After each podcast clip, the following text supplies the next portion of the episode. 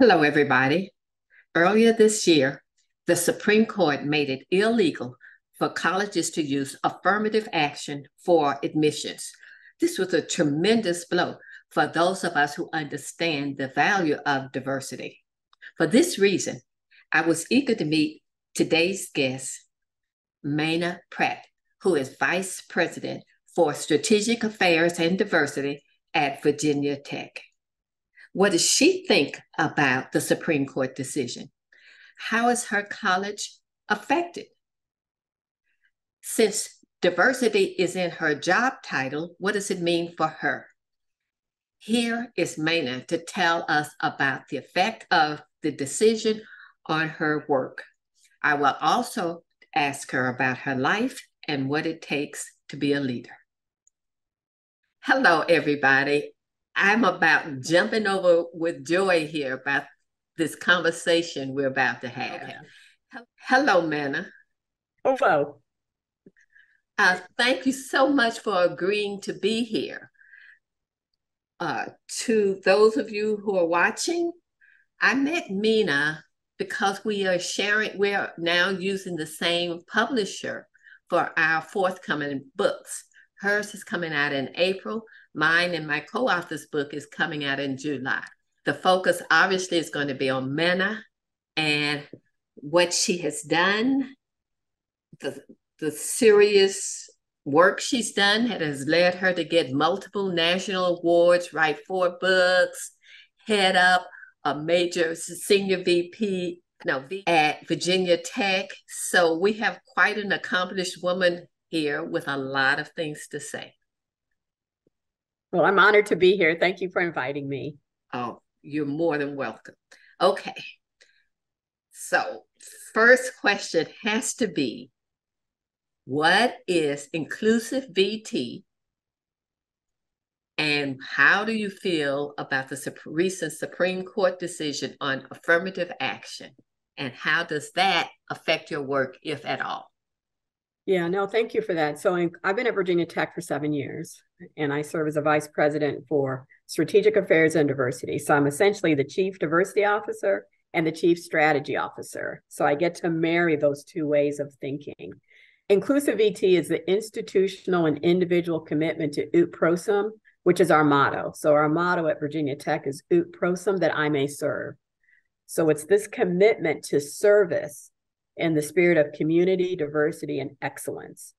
And so, as an institution, when we say that we're committed to inclusive VT, we're committed to diversity in service of our motto and our mission. And so, we have created, yeah, yeah, it's it's been an amazing connection to connect that motto to. Whoa, yeah, yeah I'm impressed. Okay, go ahead. So that's allowed us to create a structure, and inclusive VT has four pillars. And the first one, and I would say the most important pillar, is sustainable institutional transformation. And so we think about structures and strategies and policies and procedures and processes to ensure the sustainability of diversity. So when the Supreme Court ruling came out, obviously it will affect every sort of elite higher ed institution. It won't affect all sort of open access institutions, but institutions that are a bit more competitive and their admissions processes are going to be affected. However, there the Supreme Court didn't close the door, right? There, there was a window that was open in the decision that said to the extent that you're going to talk about race in terms of your background, your experiences, your skills, your expertise. You can say that in an essay question. And so I think that opportunity for institutions is what is your essay question going to be? What are you going to ask students in terms of their experiences and backgrounds to gain a sense of their commitment to diversity? their understanding of their own identity. So even white students, for example, could talk about their identity as a white student and how they understand their whiteness, as could Asian students, Latinx students, Native students, Black students. And so I'm curious as to what this new landscape will be, how creative institutions will be. We have a Black College Institute at Virginia Tech that focuses on the African American experience. It's open to all students, it's a summer program. But there are many pre college programs like that for high school students, and you can leverage those pipeline programs and pre-college programs. So I, I, still think there's a lot of I'm an optimist. so I still think there's a lot of opportunity to continue to do good work. Okay, so let's back up. Did y'all are y'all planning on changing your essay questions? Yes, we have. We actually have changed our essay question. We have a set of principles of community at Virginia Tech that came out of a student um, protest about now maybe 10, 15 years ago.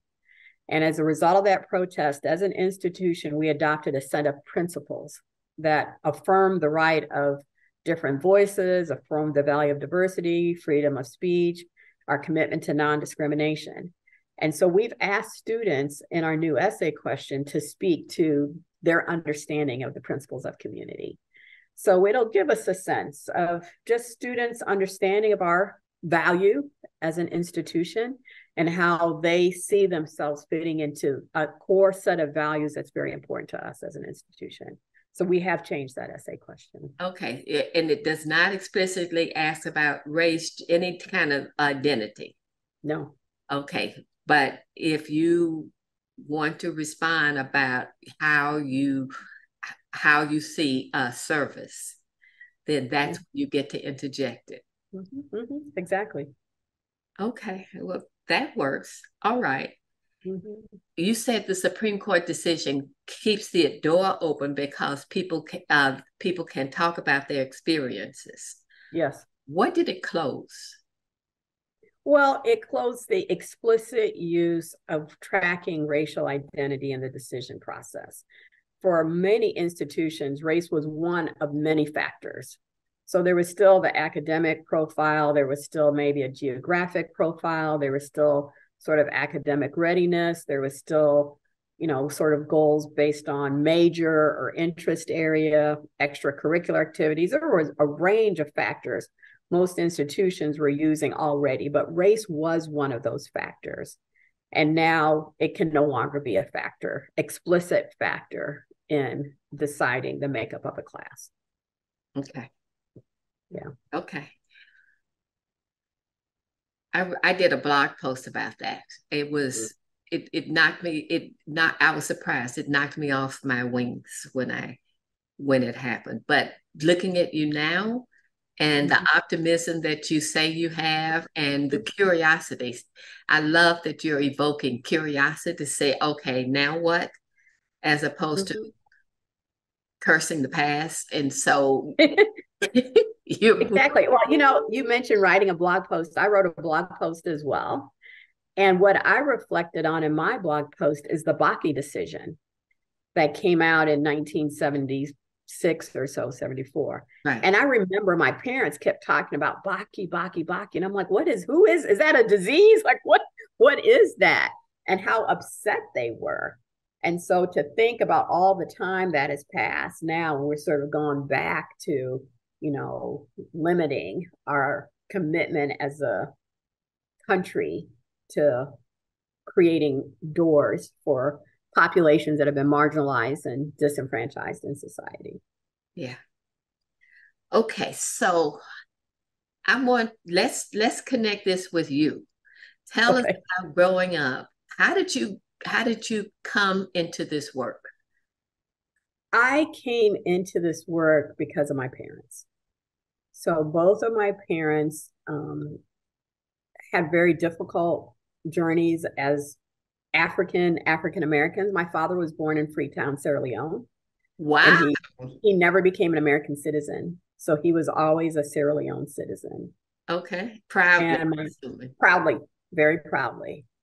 And my mother, um, her grandmother was enslaved. So she grew up in poor, they were sharecroppers. She grew up picking cotton, sort of rural Texas but both of them end up getting PhDs. No. So my father, yes, my father got his PhD in nuclear physics from Carnegie Mellon University. Nuclear physics, okay. In the 1960s. Whoa, okay. Okay. And my mother got her PhD in social work from the University of Pittsburgh in the 1960s. Okay. Okay. So both of them met, married, became faculty members. My father's career was sabotaged by racism three years into his teaching career. They terminated his contract. So he never taught, did research in physics again. My mother. Hang on a minute, because I, can, I can see somebody, I can see people questioning you. How do you know that it was terminated by racism? Yeah, no, that's a good question. So there was a box of um, file folders that my mother showed me many years after my father had passed and said this uh, these are all the documents of his lawsuit against the university for racism and one of the documents was a letter from his attorney to the university that said the level of racism experienced by this man from the date of his appointment to his termination is unimaginable. And it just sort of documented, you know, not giving publicity over his publications, sort of racist comments and meetings, just a litany of experiences that he had had since he was hired. Okay, well, that that's convincing. Okay, it was. yeah, now to your mother. So uh, my mother was successful in her academic career. She became a full professor at a time when Black women were less than 1% of all full professors. So I grew up in this household of academics who were significantly impacted by racism, by sexism, um, by um, discrimination in America. So I heard their life stories, I heard their journeys, and that influenced me to understand more about the experiences of African Americans in the United States and to engage in work to support my people. Okay, so you've always been aware of race. That's always, always. Okay, yeah. For most most black of us, but I don't remember ever race not being a topic. So, exactly. yeah, okay. So but I, I got to go back to your father. So he was fired. Yes. What did he do? Did he? Okay. So what he did is he decided that he was going to raise his children to be independent of the system. So I grew up hearing the word the system. And his vision was that he would teach my brother and I piano, violin, and tennis. We would have piano, private piano, violin lessons, and he would be our tennis coach, like Venus and Serena. I was thinking King Richard. Okay. Yeah, exactly. He was our tennis coach. And that was his vision is that we would be independent from the system by these skills. So he, my brother is a world renowned musician, Awadagin Pratt. He won the first, he was the first African American to win the Naumburg International Piano Competition. And I had a tennis career before I went to college. So that's what my father's vision was. Okay, so you have strong, okay, you have strong heritage yeah. stuff in you. Mm-hmm. It, mm-hmm. it yes, and it's so hard to explain that. It's so yes. hard to explain that, but you you did it you i mean i i get it. I'm just hoping people hearing this can get what you just said. Mm-hmm. okay so do you psychologically consider mm-hmm. yourself in the system now? Oh that's a great question. Um yes i am in the system. Okay but but i um there's a quote that says, you know, will the oppressor's tools, you know, by Audre Lorde dismantle the master's house? Can you use the oppressor's tools to dismantle the oppressor's house? And I think it's a little bit of both. I think you've got to know what it means to be an insider. To, to be on the inside, I mean, I'm the vice president of a major research institution. So I, I'm I'm an insider, but I'm also the only black woman in leadership position there. So I'm also an outsider. So I'm an insider and outsider. And my background and training, so I have a law degree and a PhD in sociology. So I think in legal sociological terms about systems and structures. And so I feel like I bring an outsider lens to my insider status and that I'm straddling the worlds. Um, and I, I try to use my scholarship to engage in outsider activist work. this is so yeah. cool. This is so cool because I went from outside community organizer to insider, university professor, uh, a head of a, a, a nonprofit. So I did both also. Okay. Psychologically, I never felt like an insider, but I did aspire for and was treated like I was an insider. Mm-hmm. Mm-hmm. Exactly. And what kept me, and I'm, I'm saying this, so I want to ask you, what kept me from being hooked was I was always ready to walk away. Mm. So let me rephrase my question.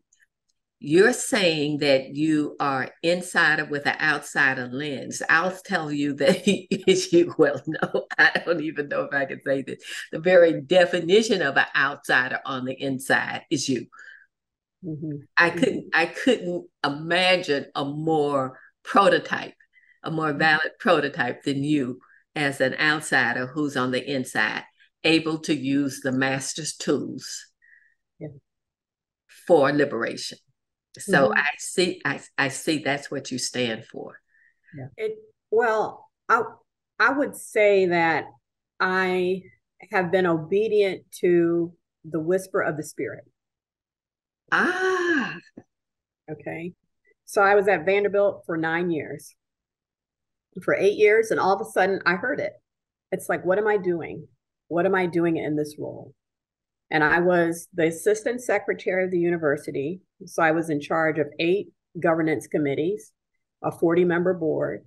I was a construction attorney. I negotiated $500 million worth of construction contracts for the university, and I was a compliance officer. So all the legal compliance issues I was managing. I did that for eight years, but I was teaching. I was teaching at Fisk University on the side. I was teaching at American Baptist College through the prisons. And I knew I had a passion for more academic type work, right. not just the legal compliance work. Yeah. And I just heard it. My my spirit felt restless. And so and my mother was still alive at the time she my father had died she moved to nashville where i was working at vanderbilt and then she moved back to illinois and so i she was the only surviving grandparent so we decided that we would move to illinois to be closer to her now the job i took at illinois at the time was a $30000 salary cut it was reporting three levels lower in the organization it, so I had this very senior position at Vanderbilt. At Illinois, I did not have that senior position, but I was 45 minutes away from my mother. Okay. And we had a wonderful time. She, we were together for about six years before she passed. Okay. But I worked my way up at Illinois. Okay. So I worked my way up from an associate director of an affirmative action office to being the associate chancellor and associate provost at Illinois. But more importantly, I became a tenured faculty member. So I started, right, I started a non traditional path of writing, publishing, and teaching. And at some point, various faculty folks said, You have the dossier of a tenured faculty member. Let's take you through the tenure process. So that it wasn't that I didn't feel committed to Vanderbilt. I just heard the whisper. Okay. And the same thing happened at Illinois. Nine years, leading, tenured. So I had decided I'm just going to stay at Illinois. I'm going to become a full professor, continue doing this work. And I heard the whisper. Whisper said Virginia Tech. And I said, What? Where? Why? And then I was obedient. So I I've been at Virginia Tech seven years. Okay, so I have two avenues I want to pursue based on what you just said. Okay. One is I want to talk about the whisper. Mm-hmm. And second, then I want you to talk about what you had that has enabled you to rise. You're now describing three different institutions where you rose. Okay, mm-hmm. but let's do the whisper first because I think that bleeds into the second. What does the whisper sound feel like? Just make it as vivid as possible. Because I suspect, let me explain what I'm doing. I suspect there are people out there who feel it and ignore it. Yes. I would say the whisper is a restlessness of the spirit. It's it's a tension. You start to feel a tension, a push and a pull. Should I questioning? It's like a questioning energy. It's a type of energy. And I believe in spiritual practices. I'm a very spiritual person. I wouldn't say religious, but I'm a deeply spiritual person. And that allows me to have a sensitivity towards my own energy, my own emotions, my own feelings. And I've journaled for 45 years. so I'm like journaling, I'm unhappy. Like I'm feeling, you know, some mixed feelings here. What what are these feelings that I'm feeling? So I'm writing my thoughts and feelings. And then I'm reading them. And so I'm understanding who I am, what I'm thinking about, what I'm feeling. And then I think it's important to be, I call it obedient to the spirit. So if the spirit leads me and is sort of showing me something, I feel I need to pay attention. But so I believe most people get messages. They get sense, they yeah. they can sense, right? And some of us choose not to be obedient to the spirit. And then people look back on their lives with regret. Like, I wish I had, I should have. And I want to live my life so I have no regrets. That, I, that's what I just personally want. I don't want to have regrets. I'd rather you be mad at me than I'm mad at you because I'm going to do, I'm not going to have regrets about how I feel about you. No, I'm not going to have regrets. I mean, that's my commitment to myself. I'm going to try to live my life in a way that I don't have any regrets. Okay, that's very clear. Okay, and I love it, as you can probably tell. Okay, so now I just got some new coaching clients, and every one of them want to know how to rise. You mm. have risen in three organizations as I'm hearing you that I know that you've you've just mentioned in this conversation, including the last one. I mean, not Virginia, Chicago, where you started off non-tenured associate, and then you just and then uh, and I sh- then went on up. I should use the words. You just went on up. Now here you are managing to com- combine chief diversity officer, chief diversity officer with chief strategic chief strategic officer. That's a hell of a combination. Yes. You had to be recognized for multiple talents. So think of some 30 year old who's trying to figure out how to rise and what they what what they need to do. Okay. And you want I want to say the first, which is pay attention to this when the spirit talks, pay attention. That's your first statement. Yeah. Okay, so build on that. My experience has been it's a combination of two important factors. It's really important to understand the people in an organization. Where does power sit? Where does influence sit? And it's not always the person with the most senior title. So a lot of times it's maybe a middle management level, um, your HR, business, IT, finance. That that level is very important in an organization. Administrative assistants are extremely important in an organization. Very important. right. I mean, they facilitate access or they eliminate access. I'm amazed how many people don't get that. Right, right. They share information or they don't. And so building relationships, at all levels of an organization is a really important strategy. The other important strategy is to understand the culture of an organization, how it works. Some organizations work, the culture is you just find that person who will lobby for you.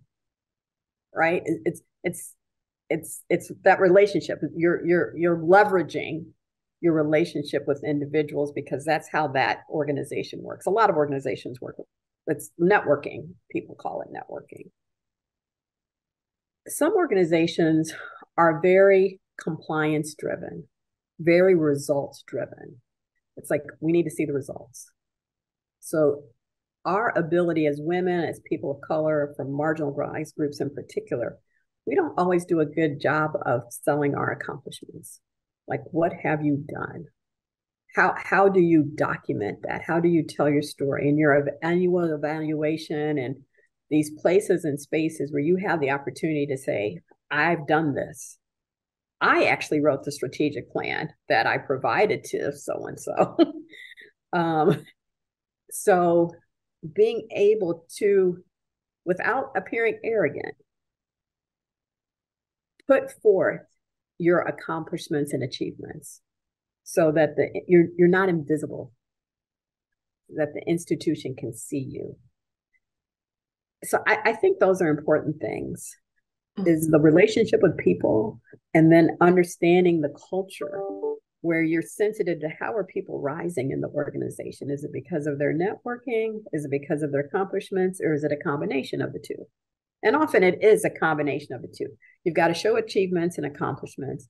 And you also have to be liked, for lack of a better.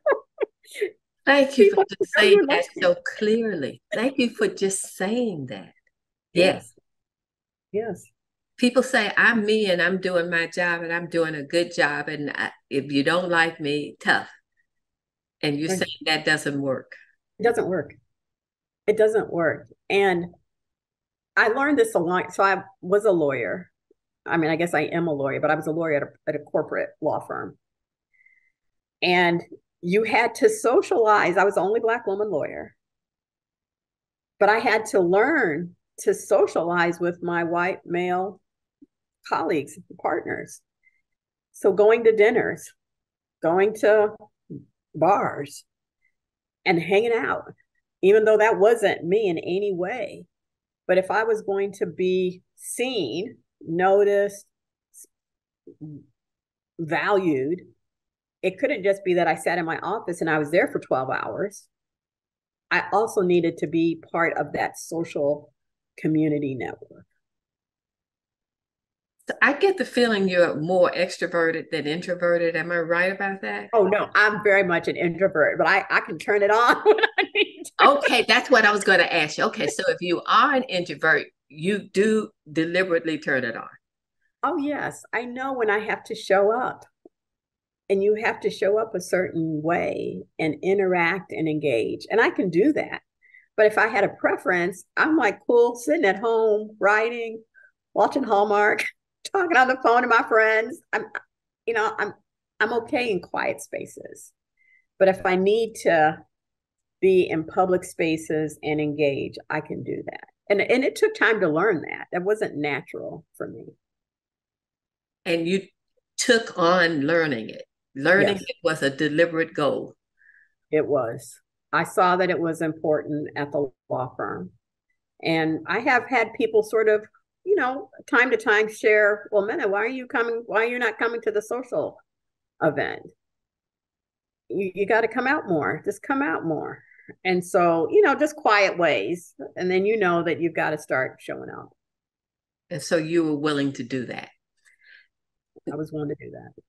Now, in all of these places you've been, and i here's another question I frequently get What do you do when the inevitable, inadvertent, racist or sexist comment gets made? Um, it depends. It depends. Sometimes it's the conversation. Um, did you did you say that? Just did you say that? Uh, okay, that that made me feel a little bit uncomfortable. Can we talk about that? So I just gently try to have a conversation about it. Well, Not on the spot. On the spot. Yeah.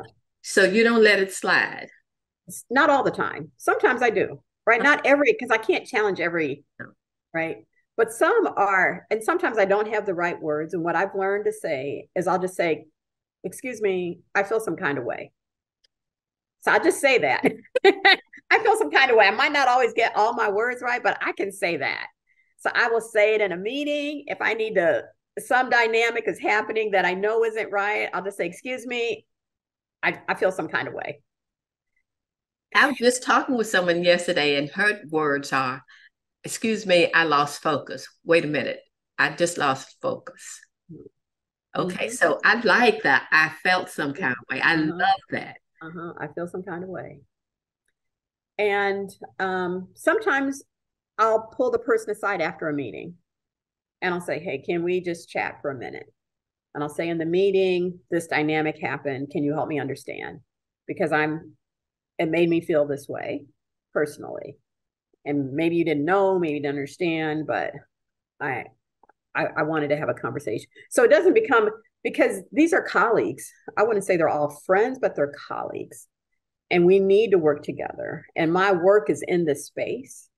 And I don't want what I learned a long time ago, many years ago, is if I don't speak up, then I carry that incident into my home. I was and thinking, I, uh-huh, yes. Right. And then I'm thinking about it through the night or I'm talking to a girlfriend about it. And I don't want to do that. I want to leave the thing outside my home if I can. So if I can address it with the person, then it's done. And if not, I need to just let that go. I don't need to, you know, ruminate about it. I just, okay, move on. Okay, so as you're saying that, I'm imagine I'm remembering one guy at a workshop who said, "What do I do with all of my anger and upset when this happens?" You're saying let it go, but telling somebody who's angry and upset to let it go they they need a little bit more guidance than that. Well it's it's both. You don't always let it go. So sometimes you and it might not be that day but you still might reach out to that colleague hey, let's have coffee. Let's have tea. Let's just chat. Because it might have been unconscious not intentional. So this so let so go into action that's what i call it. Go into action rather than sitting there unable to do anything, unable to all all you're doing is being stuck with your feelings. Right, but I think there's the action can take multiple forms. Okay, so the action can take calling up the colleague, calling the colleague out, or calling the colleague in, as some people like to say, call them in instead of call them out. Right. It can say go for a walk, go for a walk in nature. It it just shifts your mind. Go, you know, find your hobby fully engage in whatever that hobby is. And it shifts your mind. So then that dynamic is not as strong that now you're just sitting around angry because you've released the anger in different ways. I mean, a walk around the block and do miracles for a mindset. And that's been my experience, at least. Maybe oh, no, it's, it's, it's really true. Okay. really true. Yeah.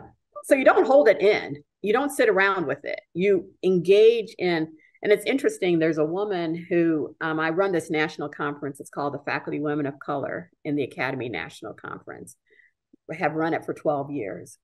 And the woman, there's a woman who's one of our yoga instructors for the conference. And she will say, punch it out, just punch it out you know just just get it out and she will talk about different ways of managing that energy in our body so we release it we don't hold on because that makes us ill so we don't hold on to it we find ways of getting it out that are healthy. That's wonderful. Okay, so I'm going to go to my questions here. I am I am blown away by the inclusive VT. What makes it successful? Um, what makes inclusive VT successful are several core factors. The very first and most important one is the commitment of the president. So our president has been extraordinarily committed from day one.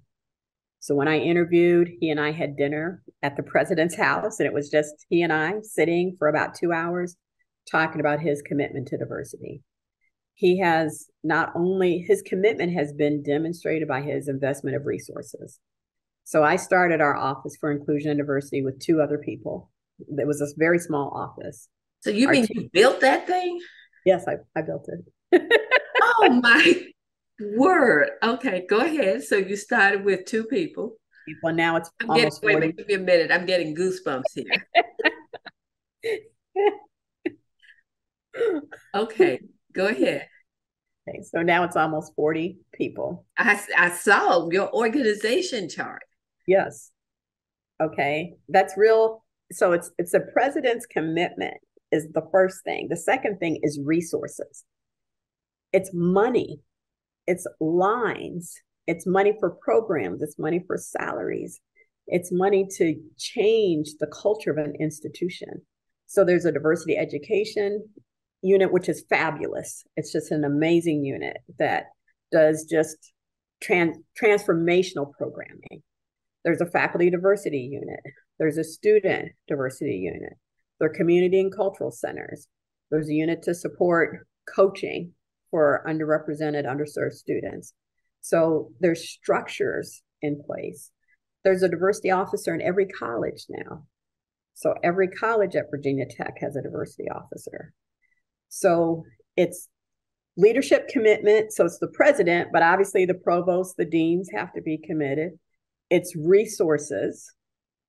And then it's a structure and clarity of vision. That's it. Yeah.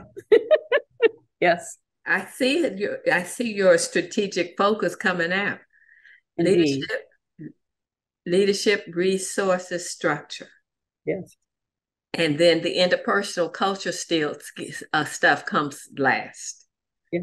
Yes. Okay. Explain explain the difference between what high commitment looks like and performative commitment, where I'm voicing it, but we can feel no, it's not real. Okay. People criticize performative commitment but I actually value the performance because there's some value there. Yes. So I think on a continuum, you have nothing, you have no commitment. Thank you. Okay, so that's on one end of the spectrum. Right. Then you have the performance where they're at least trying because that it's not the easiest thing to even verbalize what the commitment, and I don't think a lot of people even do the performance well. So you have the performative commitment, and then you have the actualized and operational commitment. Right. Okay. So on that continuum, that operationalized commitment is resources. So when you look at a lot of diversity offices, there's one person. It's like an office of one. It's um, a staff position. Maybe it's an advisory position to the president. It's not a line position where they have resources and budget that they can manage and have the flexibility to, to um, operationalize a vision, to create and operationalize the vision. Okay, the performative allows you to say what your vision is. Oh, we envision an institution that's diverse, that's inclusive, where everybody can thrive. So you need the performative words. But to operationalize that performance, you need resources. And I think that's the main difference is resources. Okay. Where you have people and you have programs and you can begin to embed the performance and the value throughout the organization. All right. okay. so now let's go to the the low or zero. Okay. What is it that they don't know? But what they say is everybody is equal. We don't need we don't have those kind of problems. There's no need to focus on that. What is it what is it that they don't know and that they could ask to find out if their assumptions that everything is hunky dory is accurate? I I believe they know it's not hunky dory. They just don't want to do the deep work of talking about it and trying to fix it because it's not easy to fix whether at whatever institution, your unhappy population, whether it's women, whether it's people of color, whether it's first generation students, whether it's your international students, I believe most institutions have a sense that there's some group of people that are unhappy there for, for whatever reason. And the work of dealing with their unhappiness, just they don't want to do it. So it's easy to overlook them and to marginalize. Oh, that's just a small group of people. We're we're all fine in University of Love or whatever. You know, we're all we're all good here. We're all, you know, making it through. We we don't need to spend our resources with this little group of unhappy people.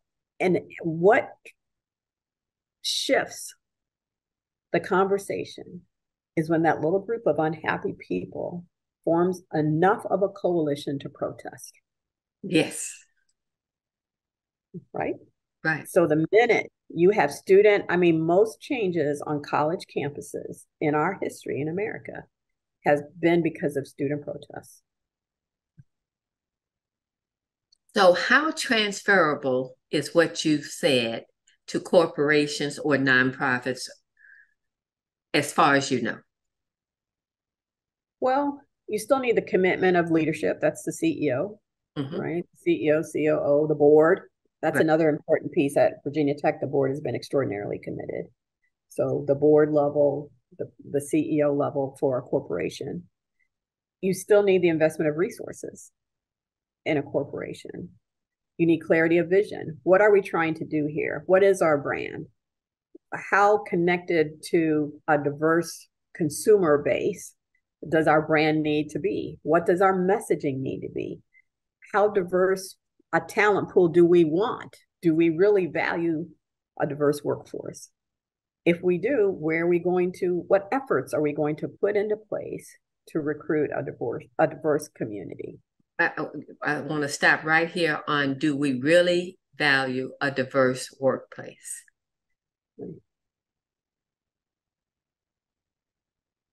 Why would a company want that? I, I, I I'm I'm thinking of a couple of companies who say they want it, but if I think about it, I am not sure. Right. I mean, so the research on diversity will say companies and organizations that are more diverse have higher profits, higher returns, are more successful financially, right? Right. And the bottom line, right? More creative inventions, right? But it takes more time. Okay. And there's more friction with diverse teams because you got all these different viewpoints, all these different cultures that you have to navigate and figure out. So, from an expediency standpoint, it's like, hey, let's just hire a bunch of people that look like us. It's just gonna, we're all gonna think the same. It's gonna be easier. We're not gonna have a bunch of controversy. We're gonna be able to execute. So, you have to have a particular leader that's sensitive to the benefits and challenges of diverse teams, knowing that the outcome will benefit and advance the mission more than a non diverse team but it's a leader. It's many types of leaders throughout an organization who can manage diverse teams. Okay. Because the minute you bring in a woman, let's just, for example, the minute you bring into a, a woman into an all male team, things have to change, right? It's just like it's like it's going, things have to change. So if you were going to an all male golf course to, you know, hang out, well, can she go? Well, no, maybe need to go, you know, somewhere else you're going to the cigar bar and you know maybe she can't and maybe others didn't want to go either but they always went. So the minute you bring in one level of diversity so you bring in a person with a disability like oh well now this uh we everything has to be rethought because of this person. That's people's mindsets. And so when you bring in diversity things change. Right and you have to be the you have to know that the reward equals the pain of the change. Exceeds the pain. Say that again? It, the reward has to exceed the pain. Ex, yes exceed the pain. That's what i'm thank you. Yeah. Okay. So let's talk about your scholarship. Okay. Uh you have a recent book and I'm going to flash it. I'm going to share screen and just show it. Do you want to talk about your book first or your scholarship altogether and then culminate with the book? How do you want to go on that? I, I can talk about the book. Okay. I can talk about the book first. We'll go straight to the book. Okay.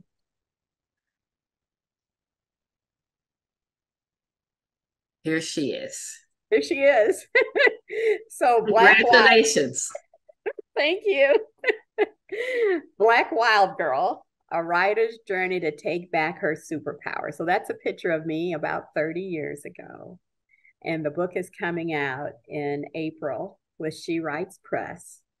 And this book is based on 45 years of journals. So when I was eight years old, I wrote my first journal entry. It's, and it's from your journals. Yes. Okay. For 45 years, I have journaled. Okay. And so, about three years ago, three or four years ago, I took all of these journals and I went on a three week retreat. And I began transcribing the journal entries to form a book. So it's a, it's a book about you. Yeah, it's a book about me. it's a book about my life journey as a Black girl becoming a Black woman in America. And my life experiences, the lessons I learned, and this sort of the subtitle is A Writer's Journey to Take Back Her Superpower. So in the book, I talk about growing up with my parents and how I sort of lost my mojo as a little girl. And I spent my life trying to recapture that sort of feisty energy that I think a lot of little black girls have, that sometimes our little superpower gets shut down as parents are trying to help us navigate what it means to be black in America. Okay. Uh, how did how did it get shut down? Oh, you might have to read the book for that. this, you can do go high level. You don't have to go. So deep. high level, high level is what I shared earlier about my father. So my father was my tennis coach. My father had this very complicated life experience and he was trying to figure out how do I shift shift and shape my children to navigate the system. And in his mindset, there's there's sacrifices in that journey. Okay. Yeah. Okay. Well, I can tell you from looking at you and talking with you whatever mojo you might have lost along the way, you have more than regained. Oh, thank it you. is operating and beaming out of you. Thank you. Thank you. Go ahead. Yeah, I think what's interesting with the book, so the book is on my life journey. Right. But the book that I wrote before that is called A Black Woman's Journey from Cotton Picking to College Professor Lessons about Race, Class, and Gender in America. And that's my mother's story. So it's her life journey from growing up in rural Texas, being a sharecropper, picking cotton, to getting four degrees and becoming a full professor. And so in writing my journey, and I also wrote her journey, so it's she had been writing some autobiographical elements. So she had been trying to write her own journey. and when she died, she said, I need you to finish a book about my life. Oh. So I had to gather the little pieces of paper where she had written memories and take her writing and shape it into an autobiography bi- biography of her life. But in writing my life, there are many parallels with our journeys points of intersection, points of connection, points of divergence.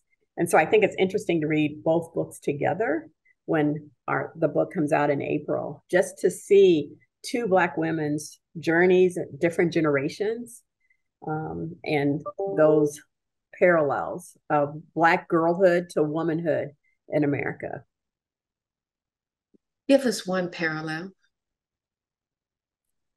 A difficult parallel, but we both experienced sexual abuse. Both of us. Mm-hmm. And, and was the recovery process the same? Um, I don't know much about hers recovery process, but I know it affected her throughout her life because she told me about it when she was dying. So it, it was a secret that she had sort of carried her life throughout her life.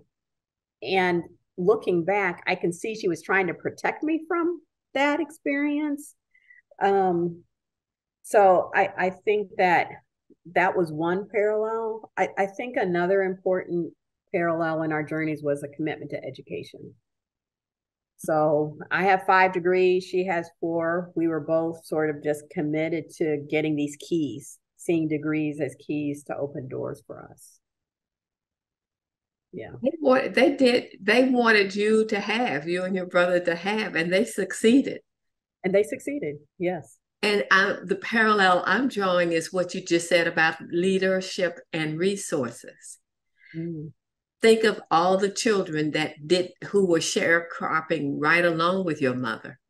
Yes, yes. Who are sharecropping still. You're exactly right. What was the difference? Well, my mother would say that she had a particular determination, that she was just determined that that was not going to be her life. So she was the only one in her family to finish college. And she just remembers as a young girl, it's like, this is not going to be my life. And I, and I think people who rise above their circumstances have a certain mindset, just like a resilience, a persistence, a fierce commitment to themselves that allows them, no matter what the obstacle, to continue to persist. So I think there's just a mindset because she you know, yes, different people along the way did small things to open a little door, but a lot of times we're not aware that the door has opened or we're not willing to walk through the door. Right. Right. But she, she had that sort of steadfast, persistent determination. And that's what it boils down to. Just, uh, I interviewed a friend of mine on the podcast, and she said, You haven't failed until you quit. Mm. Mm-hmm. Yeah your so your mother what you're saying is your mother your father and now you and your brothers uh, kept going. You just kept going. Exactly. Exactly. No matter what. No matter what just keep going. Absolutely. Well Menah this has been a sheer delight. Thank you. I i am so honored to have met you and for you to be here would you leave people listening, watching, with any one thing you would want to make sure to emphasize or for people to know? Well, what I try to do is every Sunday morning, I play the piano and I try to post it on social media, just something encouraging. So I would encourage folks to just follow me on social media ah, or ah. on my website. Okay, give us give us the information. So the website is www.menapratt.com uh-huh. is my website. And you can link to my Facebook. It's just my name, Menah Pratt, on Facebook and Instagram. Okay. Sunday morning, what time? Oh, it's usually around seven, six, seven in the morning, but it's it's just a video or a reel that you can follow me and see that. All right. Well, thank some good some good energy out in the world. Yes. So you you spread in you just spread the energy. You you you you keep it, you pay it forward. I try to. Menah is a force of nature. The depth of her understanding and skill as a leader is mind blowing. I have five takeaways. One, yes, the Supreme Court ended affirmative action, but all is not lost her college found a way to get the information they are seeking if the student wants to provide it. What impresses me the most is that she is looking for it with curiosity to see what happens when the new essay questions come in. Two, she has learned to treat as challenges what other people call setbacks. She calls herself an optimist I thoroughly believe this optimism is what gives her the resilience she needs to drive results. Three, she is acutely aware she is rising on the back of her parents and grandparents. This is one of the characteristics of most Black people I know. We don't claim to have done it all by ourselves. We know others paved the way. Four, her recipe to make diversity work in an organization is right on point. It takes committed leadership who is willing to provide the resources. With the resources, you can invest in a supportive structure. Only with a committed leadership, resources, and structure can you then create a diverse and inclusive climate. Number five, her advice to rising leaders is right on point. Pay attention. If you experience a restlessness, as she calls it, if it's leading you toward a different direction, understand the structure of the organization, how power is used, and the people. You will not emerge as a leader if people don't like you. It's not enough to just do your job. Face this